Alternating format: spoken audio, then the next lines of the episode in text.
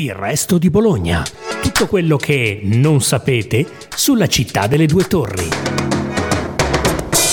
Ciao a tutti, sono Rosalba Carbutti, giornalista del Carlino e questa è una nuova puntata del Resto di Bologna. Bologna, città dei salotti. Lo so, non siamo a Roma con le sue terrazze e quell'immagine lì, fissa di Jack Gambardella, interpretato da Tony Servillo nella grande bellezza di Sorrentino. Quando sono arrivato a Roma, a 26 anni, sono precipitato abbastanza presto, quasi senza rendermene conto, in quello che si potrebbe definire il vortice della mondanità.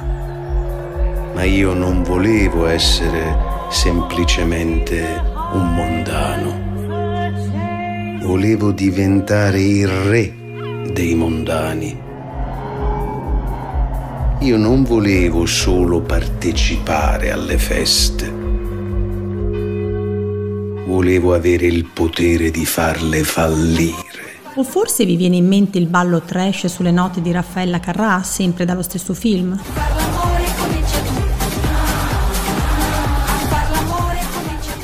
Niente di tutto questo. Siamo a Bologna. E a Bologna il salotto non è né ingessato né troppo sguaiato. C'è chi osa l'abito da sera, ma anche chi esce dal lavoro e sfoggia jeans con nonchalance. Patrizia Finucci Gallo, scrittrice e influencer, oggi per i bolognesi è la salottiera. Nel suo salotto sono passati sindaci, politici, influencer, scrittori, poeti, stilisti. C'è l'alto e il basso, cultura e intrattenimento, leggerezza e profondità. La nuova stagione del salotto è ricominciata e sono tanti gli ospiti che allieteranno i martedì di Bologna. Perché se Bologna è una regola.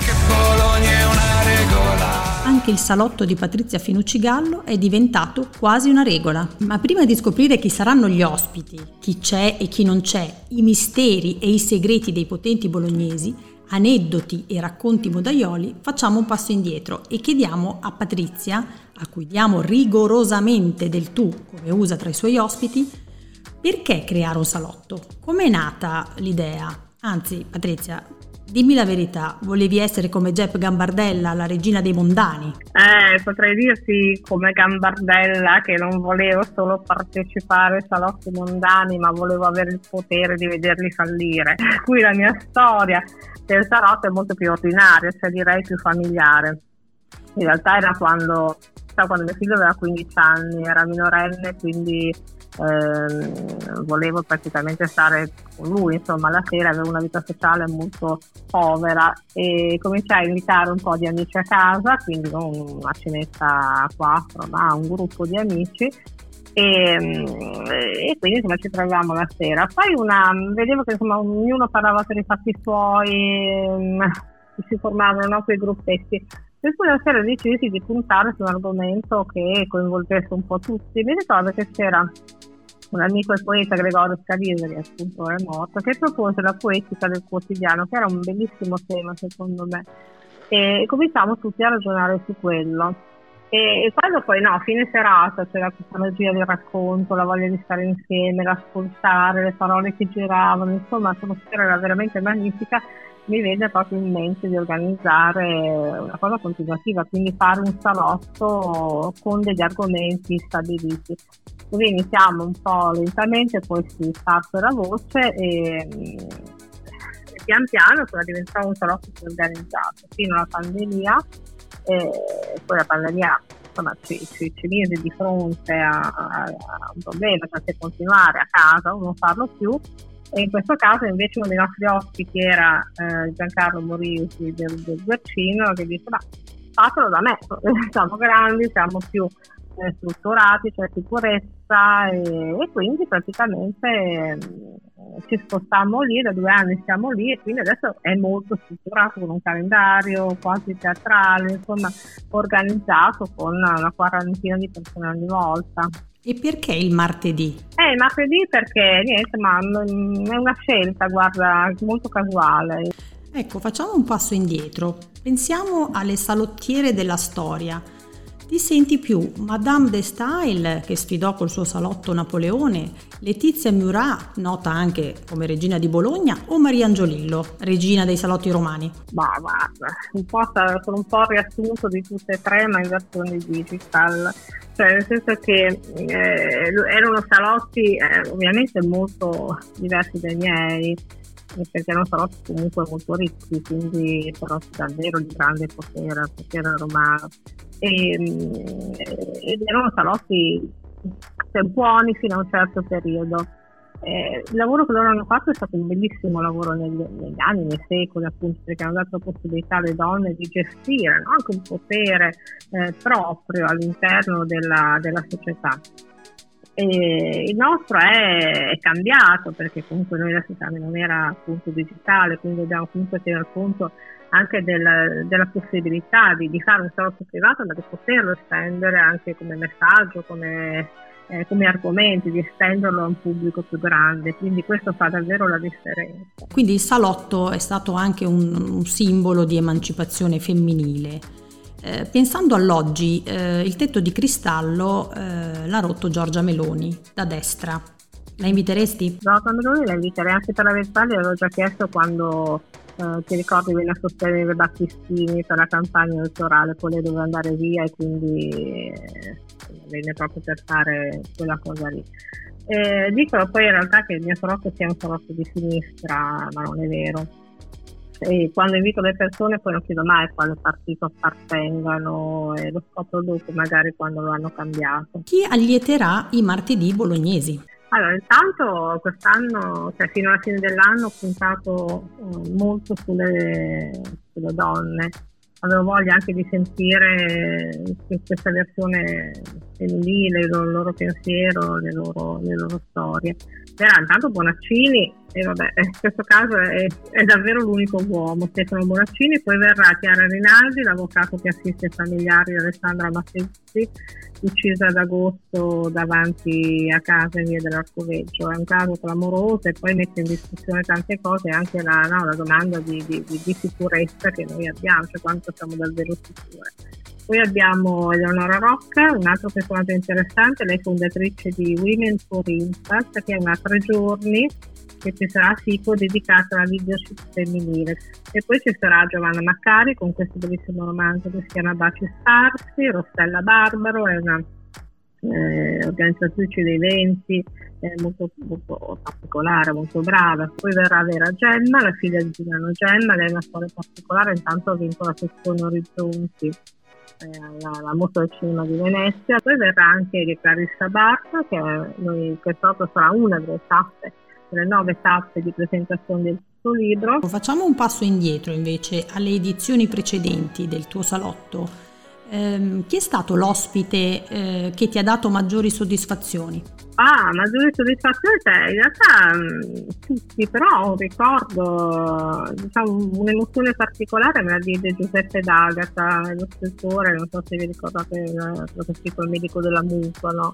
è diventato con Alberto Sorti la sua ultima apparizione fu proprio nel mio salotto e um, mi ricordo che lui era un po' triste, si rattristava di una Bologna che lo aveva dimenticato, quindi era un po' polemico eh, rispetto alla nostra città. E, um, e quella sera mio figlio, appunto, che bassicava il salotto, mi diede il suo libro di poesia. Allora io pensai sul momento, vabbè, questo chissà se lo legge, eh, questo ragazzino che è del libro. Invece il giorno dopo mi telefonò e mi disse, guarda, sono rimasto sveglio tutta la notte per leggere questo libro, queste poesie di tuo figlio, così romantico, così dolci.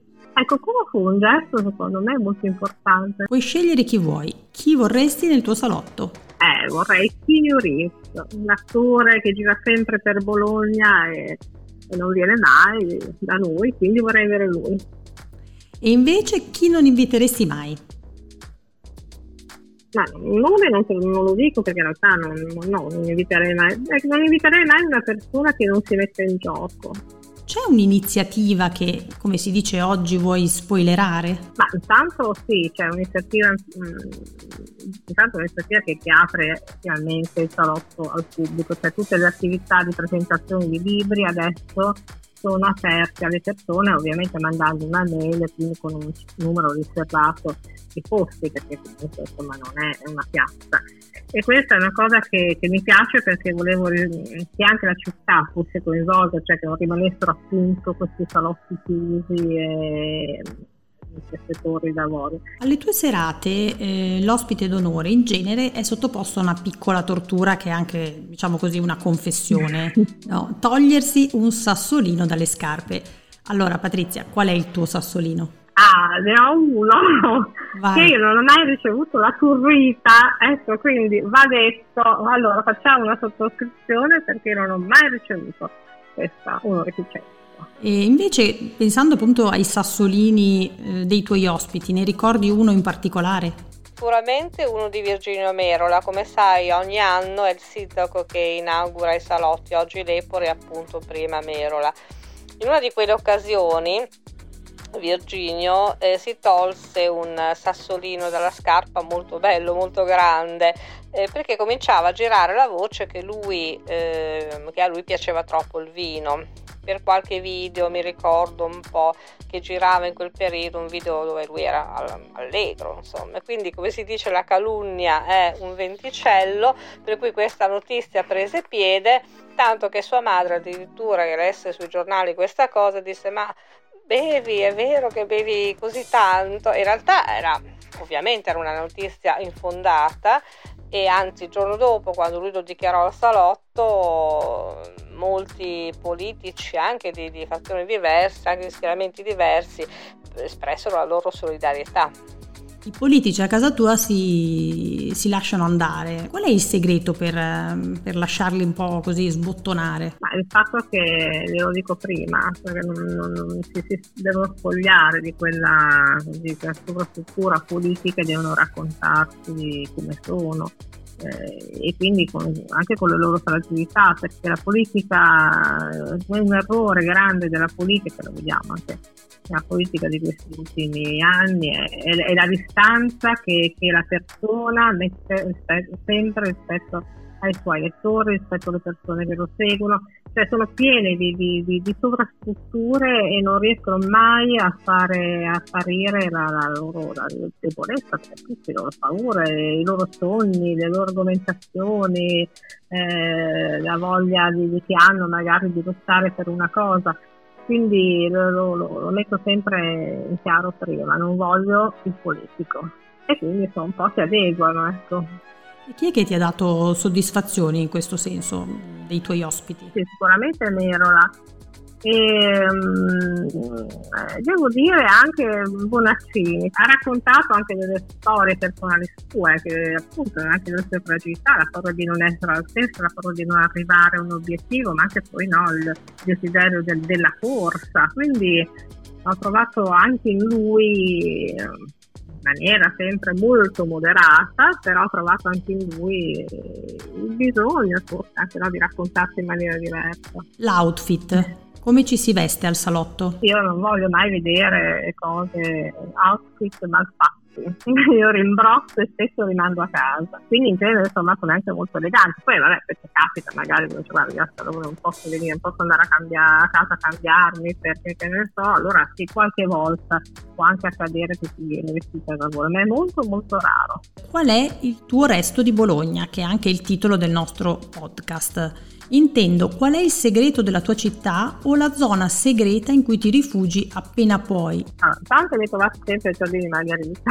io adoro andare là la mattina, fare colazione lì e fino proprio alle ultime, giornate possibili, a volte ci vado anche col, appunto, col cappotto. Grazie per averci ascoltati. Seguite ancora Il Resto di Bologna, il podcast della redazione del Resto del Carlino.